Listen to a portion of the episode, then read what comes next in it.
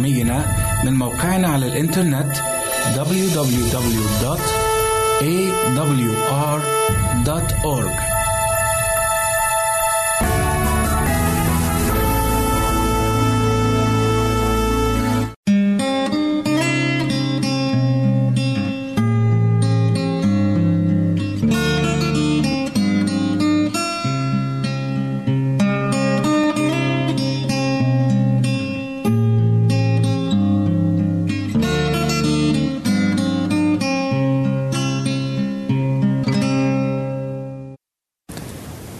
أحبائي أهلا ومرحبا بكم في لقاء جديد من برنامج الكتاب يتكلم. في هذا اللقاء سنكمل حديثنا عن نفس الموضوع وهو موضوع الروح القدس. أما في هذه الحلقة فسنركز حديثنا على ثمر الروح ثمر الروح القدس. معي في الاستوديو جناب الأسيس سامح. أهلا بحضرتك. أهلاً بيك. وجناب الأسيس توفيق. أهلا بيك. أهلاً. وهنبتدي حديثنا آه، أسيس سامح عن ثمر الروح. ما هو هذا الثمر؟ ثمر الروح لما نسمع ثمر ده بيرجعنا للزرع نعم شجرة شجرة ما بتطلعش وما بتخرجش نوع واحد تسع ثمرات تسع ثمرات بتطلعهم شجرة واحدة آه. يعني شجرة, شجرة فريدة من نوعها يعني. شجرة فريدة آه. وهنجد الشجرة دي بيذكرها لنا رسول بولس في رسالته الغلطية أصحاح خمسة وعدد 22 بيقول وأما ثمر الروح فهو محبة فرح سلام طول أناة لطف صلاح إيمان وداعة تعفف. نعم. تسع ثمرات. تسع ثمرات. نعم. وهل يجب أن توجد كل هذه الثمرا- الثمرات آه، في الإنسان عندما يسكن قلبه الروح القدس؟ عندما يعمل الروح القدس في قلب الإنسان تكون هذه الثمرات هي نتاج عمله. نعم. هل يختلف بين شخص وآخر آه، مستوى هذه الصفات أو هذا الثمر في تفاوت بين شخص وآخر بالرغم من أن الاثنين يمكن يكونوا مؤمنين وفي قلبهم الروح القدس. زي تلاميذ المسيح. تلاميذ المسيح كانوا متفاوتين وكانوا مختلفين عن بعض لكن الروح القدس كان بيقودهم بطريقة ما. نعم. أسيس توفيق ما ما الفرق بين آه، ثمر الروح وأعمال الجسد؟ أكيد هنا في فرق في كبير فرق كبير لأنه الكتاب المقدس بيعلمنا إنه الجسد والروح أو ما يطلبه الجسد وما يطلبه الروح على نقيض. على نقيض ضد بعض. آه، وده اللي بيعلمونا الكتاب المقدس آه، آه، صراحة يعني إنه لأنه الروح بيسلك في الحق. أما الجسد فيسلك بالشهوات. تمام. أما شهوة الجسد فهو فهي إيه؟ أشياء كثيرة شهوة الجسد شهوة العيون تعظم المعيشة كل هذه الأشياء. لكن الروح ما يطلبه الروح هو الحق والثمر اللي إحنا بنتكلم عنه. فمثلا لما نقول الكتاب المقدس هنا آه، الجسد أعمال الجسد ظا- الظاهرة اللي هي بتبان هي زنا عهارة نجاسة دعارة عبادة أوثان تمام. سحر خصام غيرة. كل دي عكس تحزب. شقاق بدعة حسد قتل سكر كل هالأشياء. دي دي ش- اللي هي نعتبر نتاج الجسد. أما نتاج الروح الروح القدس آه ثمر. اللي هو المحبة والفرح آه. والسلام وطول تمام. إذا في هنا قائمة للروح آه، ثمر الروح وقائمة أخرى لأعمال الجسد. آه، مظبوط. السيسان وعلى. فكرة تبديل القائمة دي بالقائمة دي دي بتخصني أنا أنا في أشيل القائمة اللي هي للجسد وأحط قائمة ال- ال- ال- ثمر الروح ودي عملي أنا أنا اللي بقبلها وأنا اللي ب... وده بي بيودينا للسؤال اللي بعد كده أسيس سامح كيف آه، يعني نتجنب أو نحارب أعمال الجسد. آه بيكمل الرسول بولس. برضو بيقول وإنما أقول في غلاطيا 5 16 وإنما أقول أسلكوا بالروح فلا تكملوا شهوة الجسد. آه هو ده السر بقى. هو ده السر. آه، روح عمل روح الله القدوس لما بيعمل في حياة الإنسان بالظبط زي النور. أعمال الجسد ظلمة. أنا عايز آه، النور آه، يجي. لو أنا نورت نور الظلمة بتهرب. فلما روح الله بيعمل في حياة الإنسان بتبدأ ثمار الروح تظهر في حياة الإنسان. تلقائيا أعمال الجسد بتبدأ تختفي من حياة الإنسان تتلاشى. نعم. فاذا يعني الجسد بطبيعته هو ميال يمكن للشر. طبعاً. طبعا طبعا. بدون روح الله في في في قلب الإنسان آه، شهوات وغرائز الجسد هي ميالة إلى كل هذه الأشياء وده اللي. بيذكره لينا آه، آه، داود النبي في سفر المزامير وبالخطية حبلت حبلت بأمي. فده معناها أنه الإنسان بي- بيولد بشهوات الجسد. نعم. بما يطلبه الجسد لكن الروح القدس عاوز آه، يعمل لنا يعني تغيير. تغيير نتخلص من هذه العادات العادات السيئة. وثمر يكون. طيب إزاي نسمح لروح الله إنه ينسكب في قلوب البشر؟ محبة الله تنسكب في قلوب البشر. بيقول الكتاب المقدس برضه بيكمل في برضه رس- رسالة بولس الرسول في إلى أهل روميا خمسة وعدد خمسة. لأن محبة الله قد انسكبت في قلوبنا بالروح القدس المعطى لنا. فهنا الروح القدس معطى لنا. أنا بعطيك هدية. بعطيك مو- موهبة بعطيك شيء بدون مقابل. إن قبلته إذا أنا قبلته ستنسكب روح الله فيا. محبة في- الله. أو محبة الله فيا. أو روح الله يسكن فيا. لكن زي ما قلنا من البداية والحلقة السابقة أن روح الله لا يأتي بالقوة ولا بالتغلب علي بطريقة ما بل كما يعني يعلمنا الكتاب المقدس ها أنا واقف على الباب وأقرأ كذلك الروح القدس بيسكن فينا ويعمل فينا عندما نطلب أنه يعمل فينا. نعم. شكرا. السيس سامح المحبة هي أول ثمر من ثمر الروح. مظبوط. آه، يعني إزاي الكتاب المقدس بيتكلم عن هذه الصفة أو هذا الثمر هذه الثمرة الجميلة؟ بيصفها الرسول بولس في كلوسي 3 وعدد 14 بيقول وعلى جميع هذه البسوا المحبة التي هي رباط الكمال. آه. محبة يعني هي رباط الكمال. رباط الكمال. وإذا المحبة مش موجودة يبقى معرفة الله مش موجودة. لأن الكتاب بيقول من لا يحب لا لم يعرف. يعرف الله لأن الله محبة. نعم فهي أساس الثمرات كلها أساس الحياة الروحية كلها هي المحبة يعني لو في محبة كل الأمور التانية وكل الثمار التانية بت- بتلقائيا هتكون موجودة في حياة الإنسان. حتى مظبوط. تعاملنا مع الناس الآخرين و...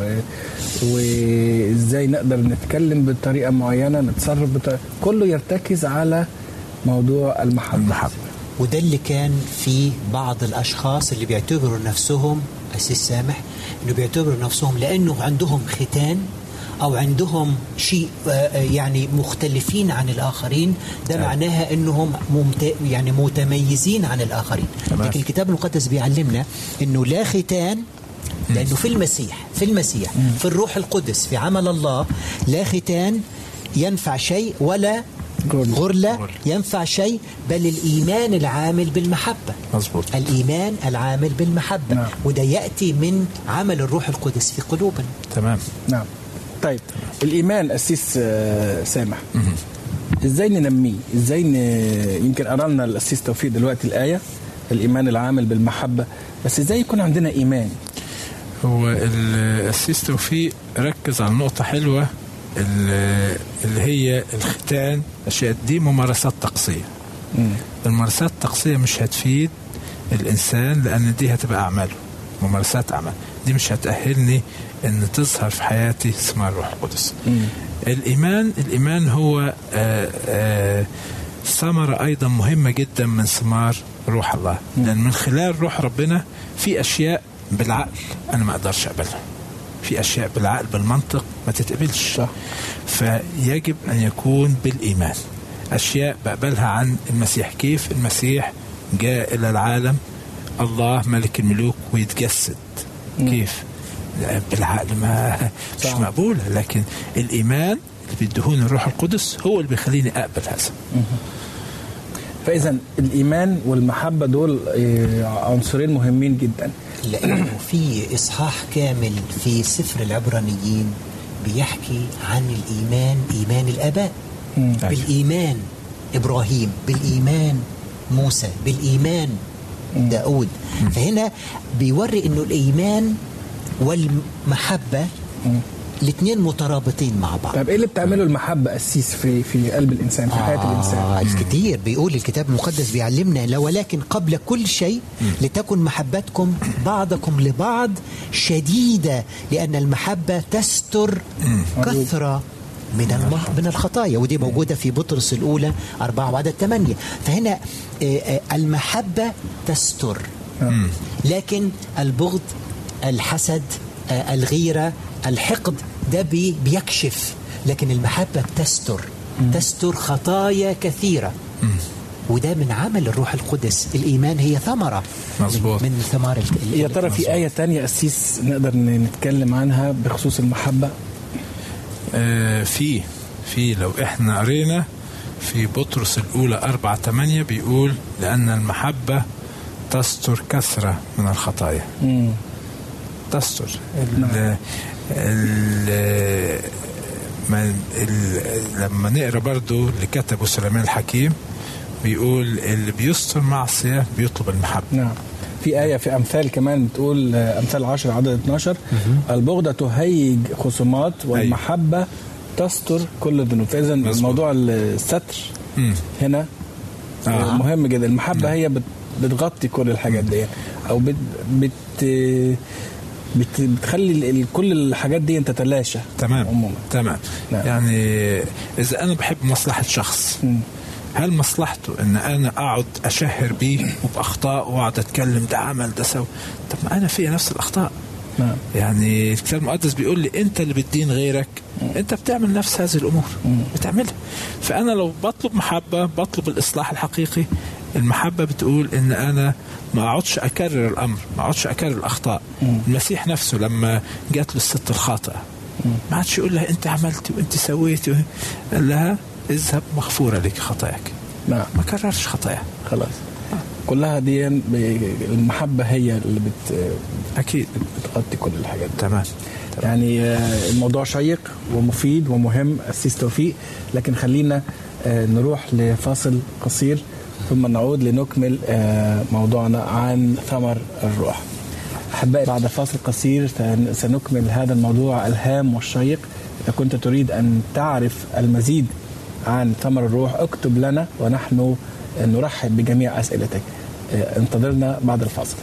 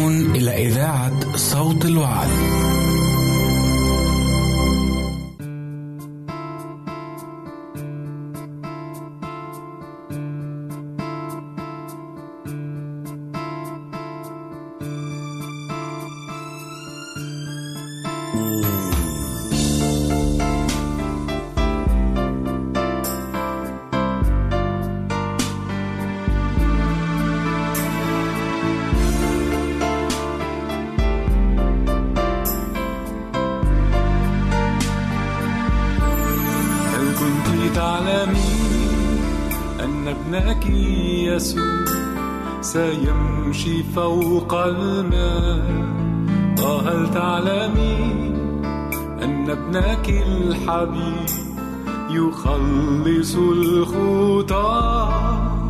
أو تعلمين أن يسوع جاء يمنحنا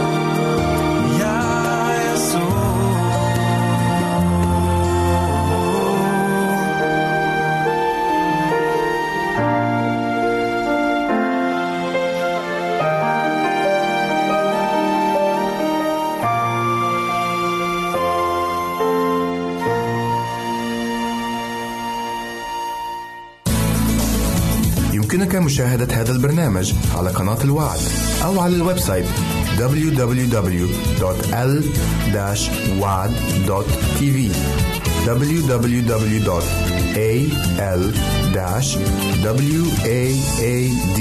www.al-waad.tv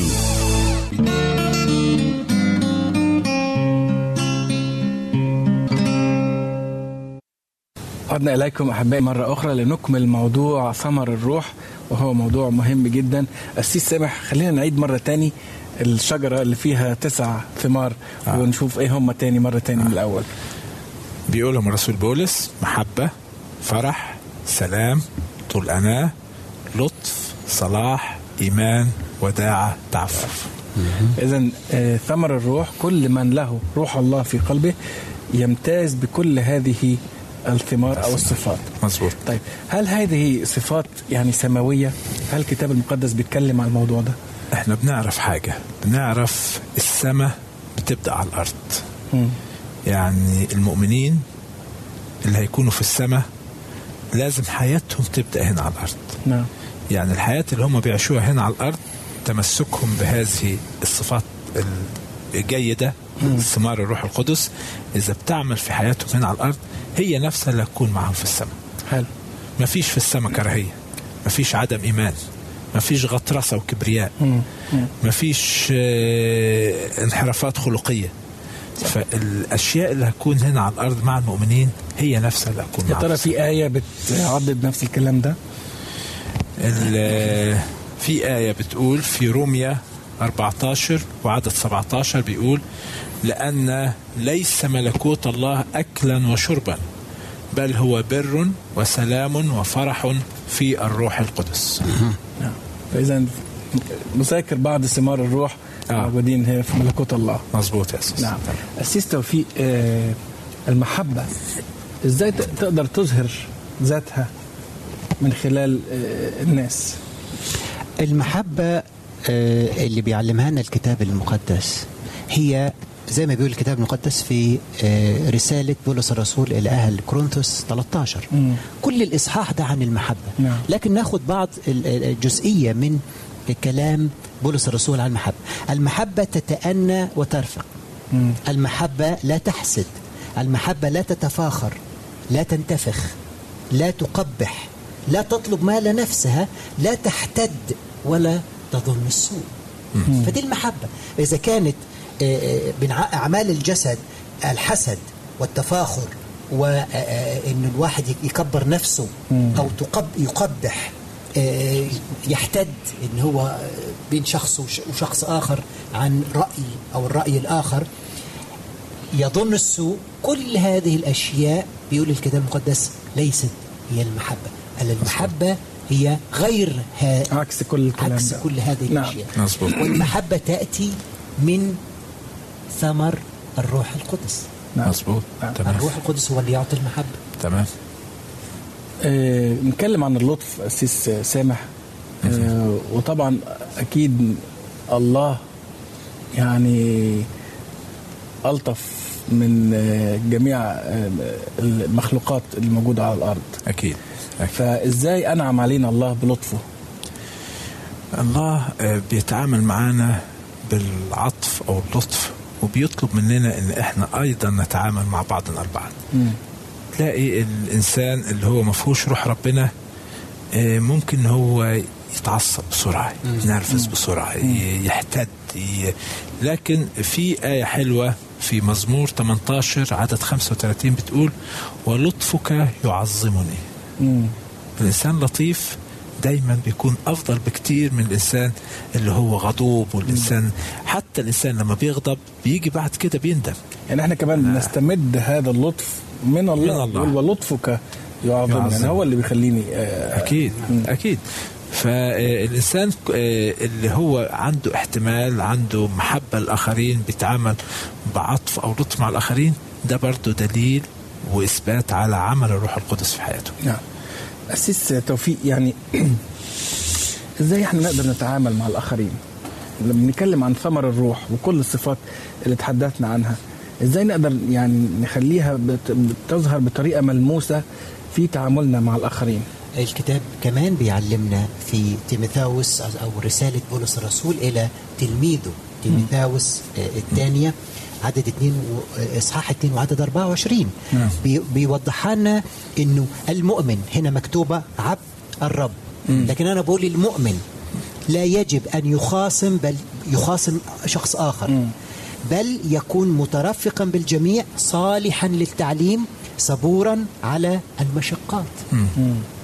فإذا كان هنا ما يخاصمش شخص آخر يترفق بالجميع مش أشخاص. معينين على فكرة. بنترفق باللي بي اللي بيترفقوا معانا بترفق. لكن هنا بيقول للجميع صالح للتعليم يتقبل تعليم الروح القدس. وتعليم الله. ليه؟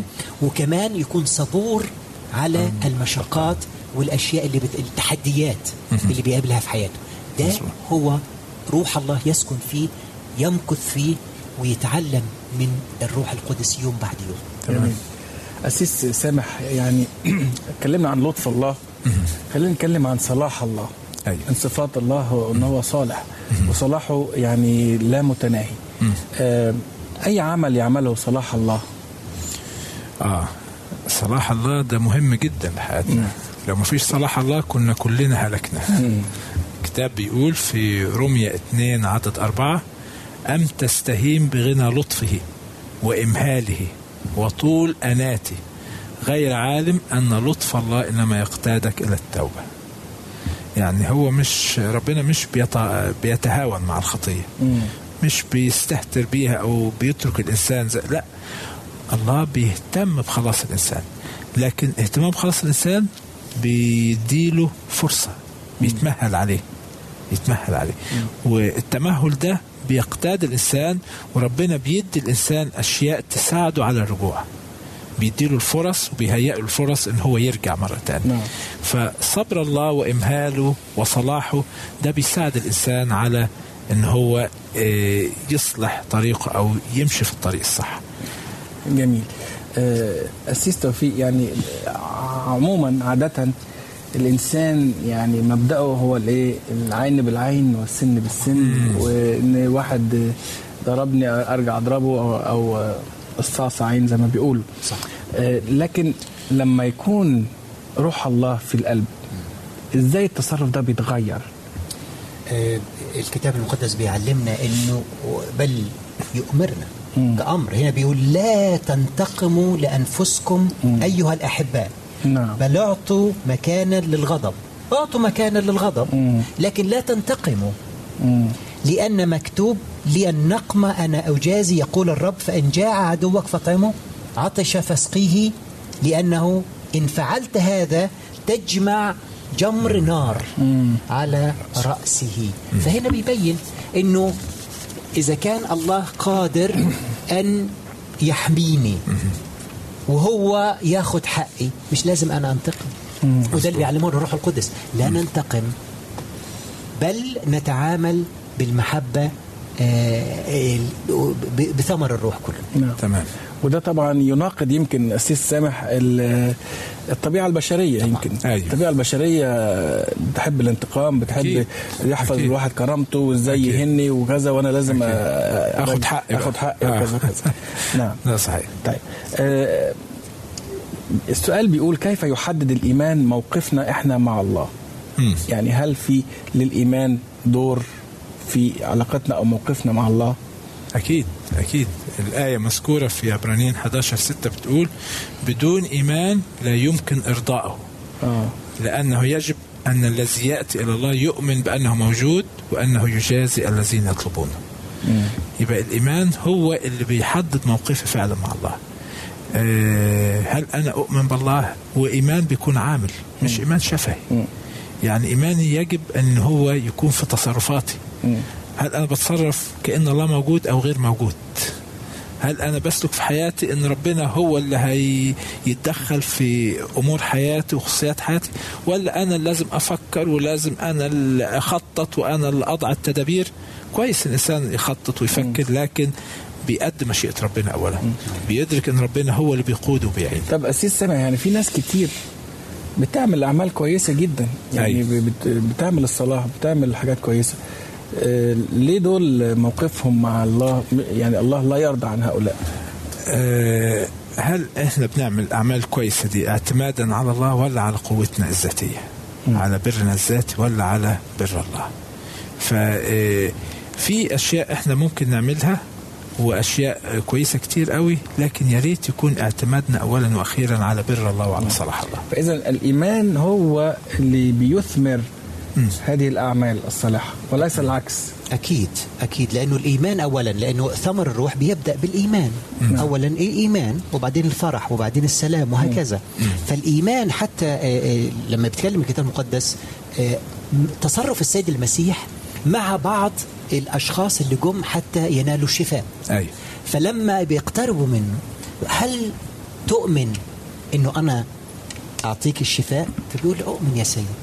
إيمانك قد شفاك. فهنا الإيمان وده اللي بيعلمه الكتاب المقدس إذا كان بدون الإيمان لا يمكن إرضاء الله. أيوة. فكيف لي أن أقول أنا عندي كل آه، ثمر الروح بس ما عنديش إيمان؟ لا يمكن. لازم يك... كل ثمر الروح يكملوا بعض. أسيس توفيق خلينا كمان نتكلم اتكلمنا عن الصلاح واللطف والإيمان والمحبة نتكلم شوية عن الوداع. طبعا. وهي أيضا ثمرة من ثمر الروح. آه، الله كيف ينظر إلى ال- ال- الروح الوديع الهادئ الإنسان الم- الوديع. الإنسان الوديع آه، سيس أمير بيبين أنه آه، من ثمارهم تعرفونهم. ثمر الإنسان أو أو أو صفة ال- أو شكل الإنسان الخارجي مهم جدا. في بعض الأشخاص يقولوا مش مهم الشهر الش- الشكل الخارجي. بيدينا نصيحة بيقول الكتاب المقدس في بطرس الأولى آه، رسالة بطرس الأولى الإصحاح ثلاثة وعدد ثلاثة وأربعة. بيقول إيه؟ لا تكن زينتكم الزينة الخارجية من ضفر الشعر والتحلي بالذهب ولبس اللباس ال- ال- الثياب بل إنسان القلب الخفي. هل فعلا الآية دي بتنطبق علينا دلوقتي إن إحنا مش لازم نعمل ضفر شعر والزينة الخارجية والذهب وهالأشياء. أنا أؤمن كل الإيمان إن هو يقصد هنا القلب الخفي الزيادة القلب الخفي والوداع. أسيس توفيق بنشكرك. يا ريت كان عندنا وقت أكتر من كده عشان نكمل هالموضوع واللي لسه فيه ثمر كتير بس يمكن في حلقات مقبلة نكمل موضوعنا. أحبائي انتهينا من هذه الحلقة ولكن نريد أن آه، نسمع منكم ونسمع آرائكم وأسئلتكم. اكتبوا اكتبوا إلينا وإلى أن نلتقي مجددا. الرب معكم ويرعاكم.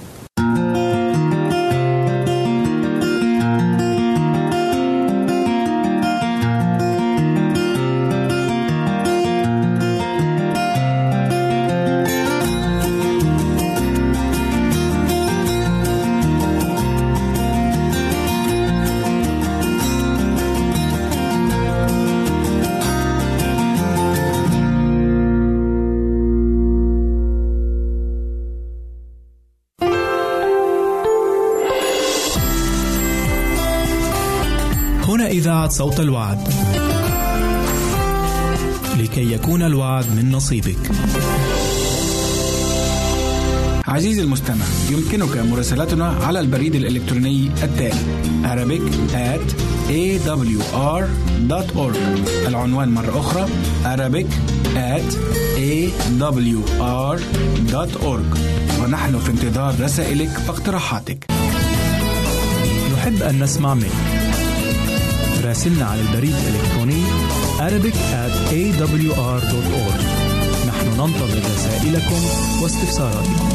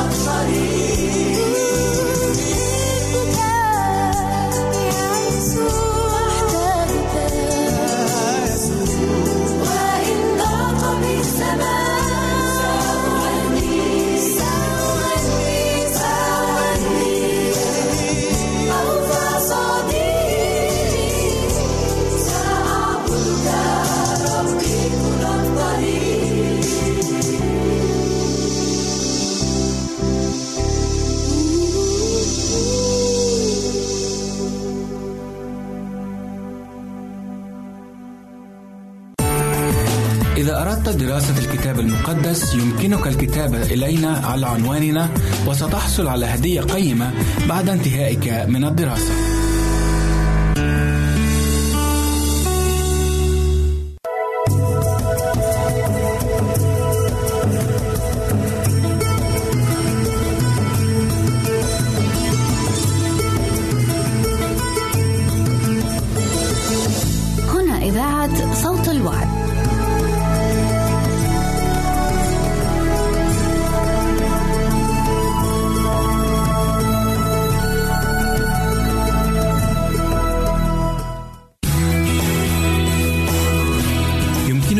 وتحميل برامجنا من موقعنا على الإنترنت. www.awr.org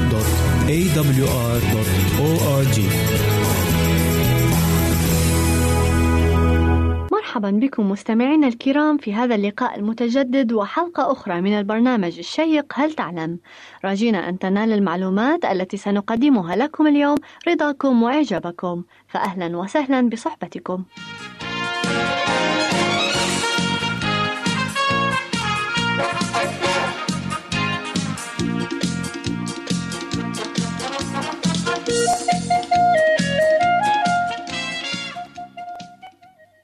أول خبر سنتعرف عليه اليوم هو عن صلاة كتبت باللغة المسمارية على قطعة طين صغيرة طولها 2 سنتيمتر وعرضها 3 سنتيمتر. حيث ناقش على هذه القطعة كاتب بابلي قديم صلاة من 144 كلمة في 30 سطرا.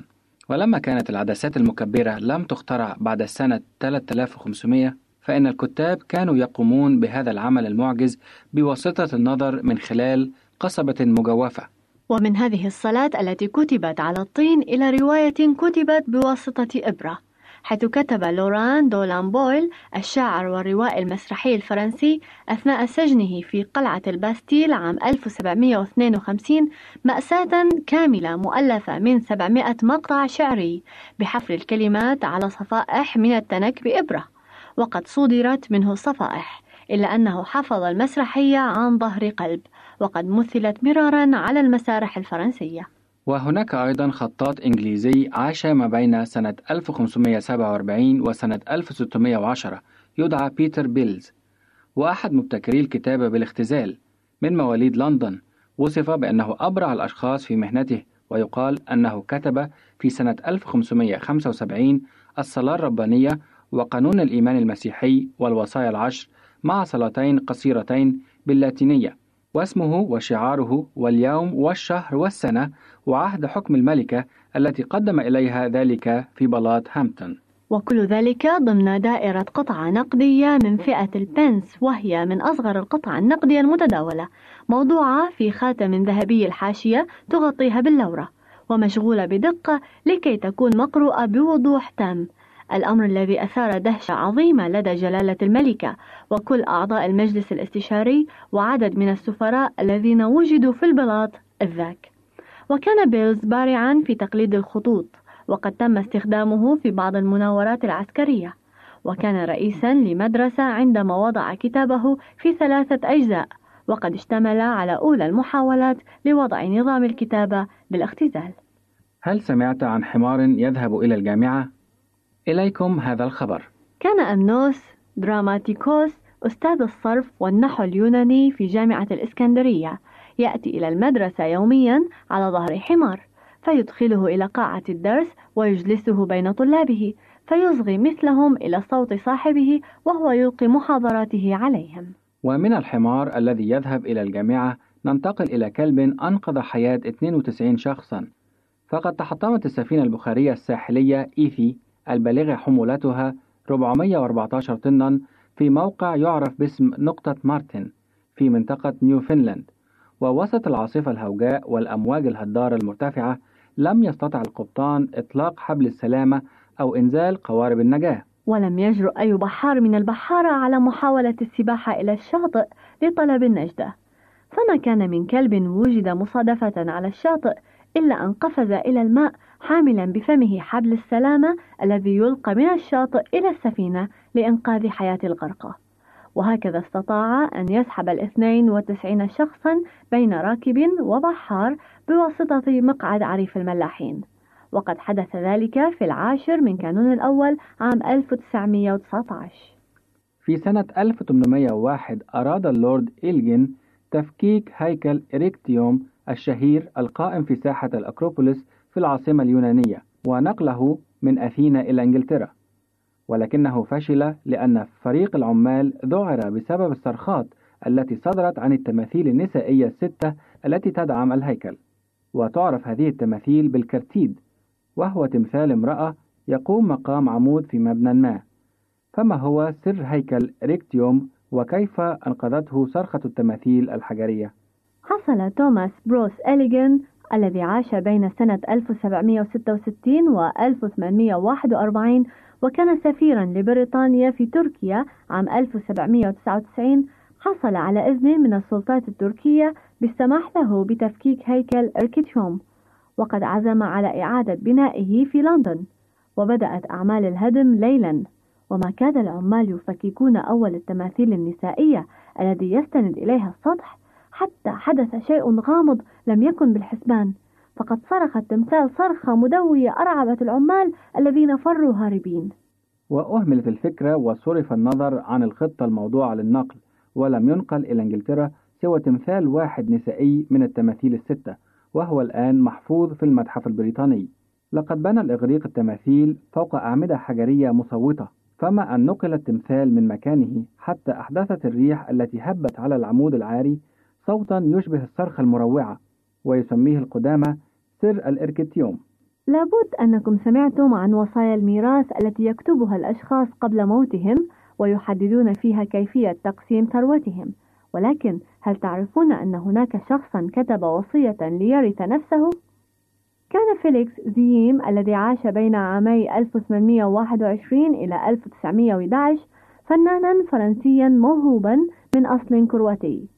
وقد عاش سنين طوال فوق قارب في إحدى البحيرات الضحلة في مدينة البندقية الإيطالية حيث أقام مسكنا على ظهر القارب شبيه بالخيمة كان يستخدمه مرسما.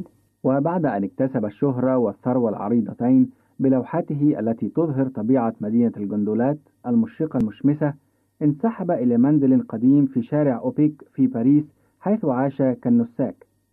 وفي سنة 1908 أعلن عن قصد أن الفنان البالغ من العمر 87 عاما توفي وكانت ثروته على وشك أن تذهب إلى أيدي أنسبائه في حين أنه ما يزال حيا يرزق فاتصل زييم بالسلطات لنفي النبأ وسحب وثيقة وفاته وعودته بالتالي إلى صفوف الأحياء ولكي يقف في وجه أنسبائه الذين هم على وشك وضع أيديهم على الثروة أشير عليه بأن يكتب وصية يكون هو فيها وارث نفسه.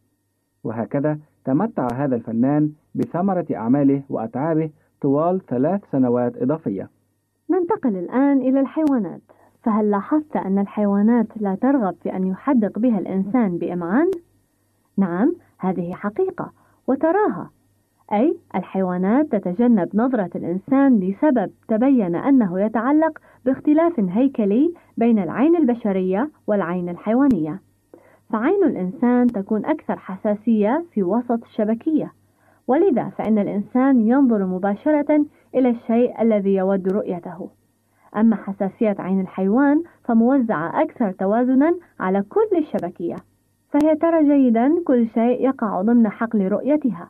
فقط عندما يكون الحيوان مرتابا أو متأهبا للهجوم تراه يحدق تحديقا مركزا وهكذا بالنسبة إلى الحيوان المدلل في البيت. فيمكن إذ ذاك أن يشعر بعدم الارتياح إذا أطال صاحبه التحديق إليه بتركيز.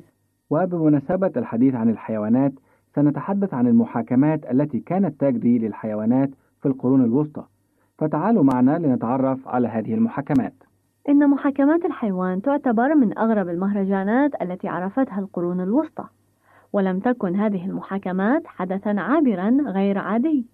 بل إن أحد المؤرخين القانونيين يذكر فيما يذكره 200 محاكمة حيوانية في غضون قرن واحد من الزمن.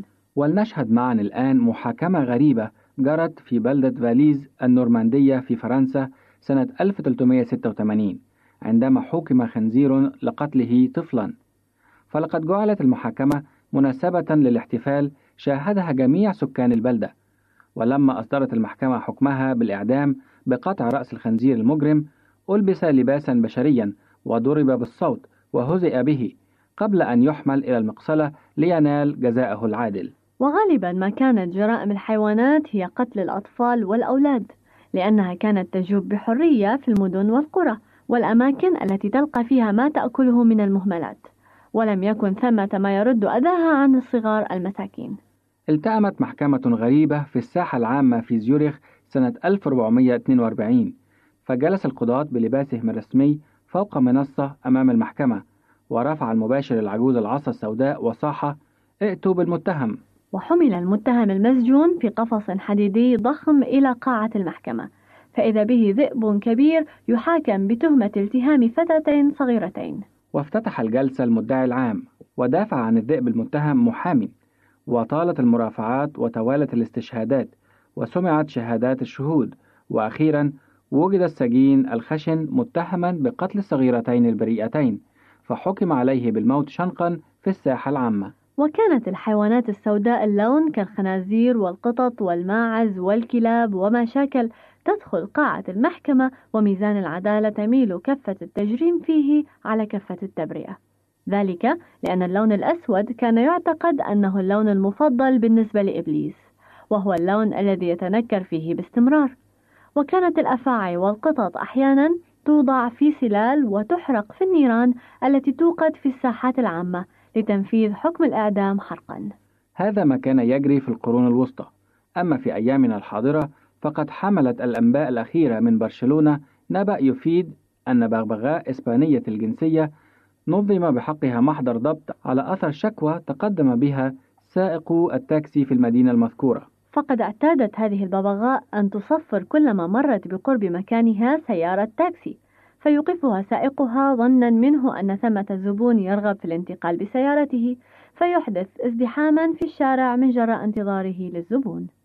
أعزائي المستمعين أتمنى أن تكون حلقة اليوم والتي قدمها لكم رغدة سليم وسامي سعيد قد نالت رضاكم.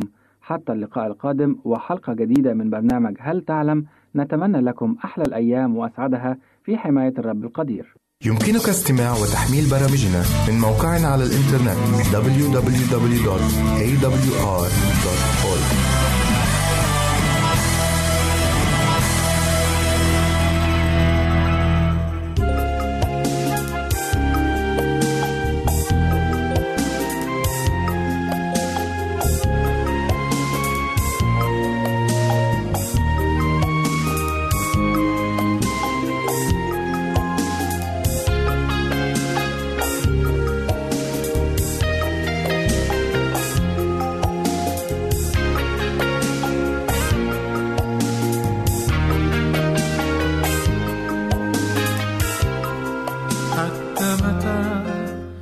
سأظل واقفا أسير في مكاني.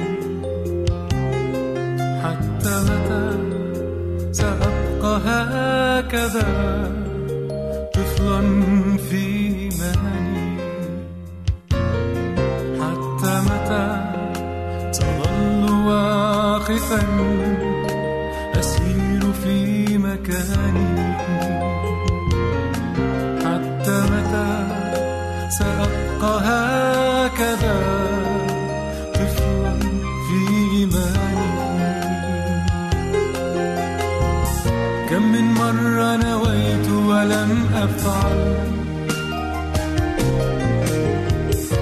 من مرة وعدت ولم أقول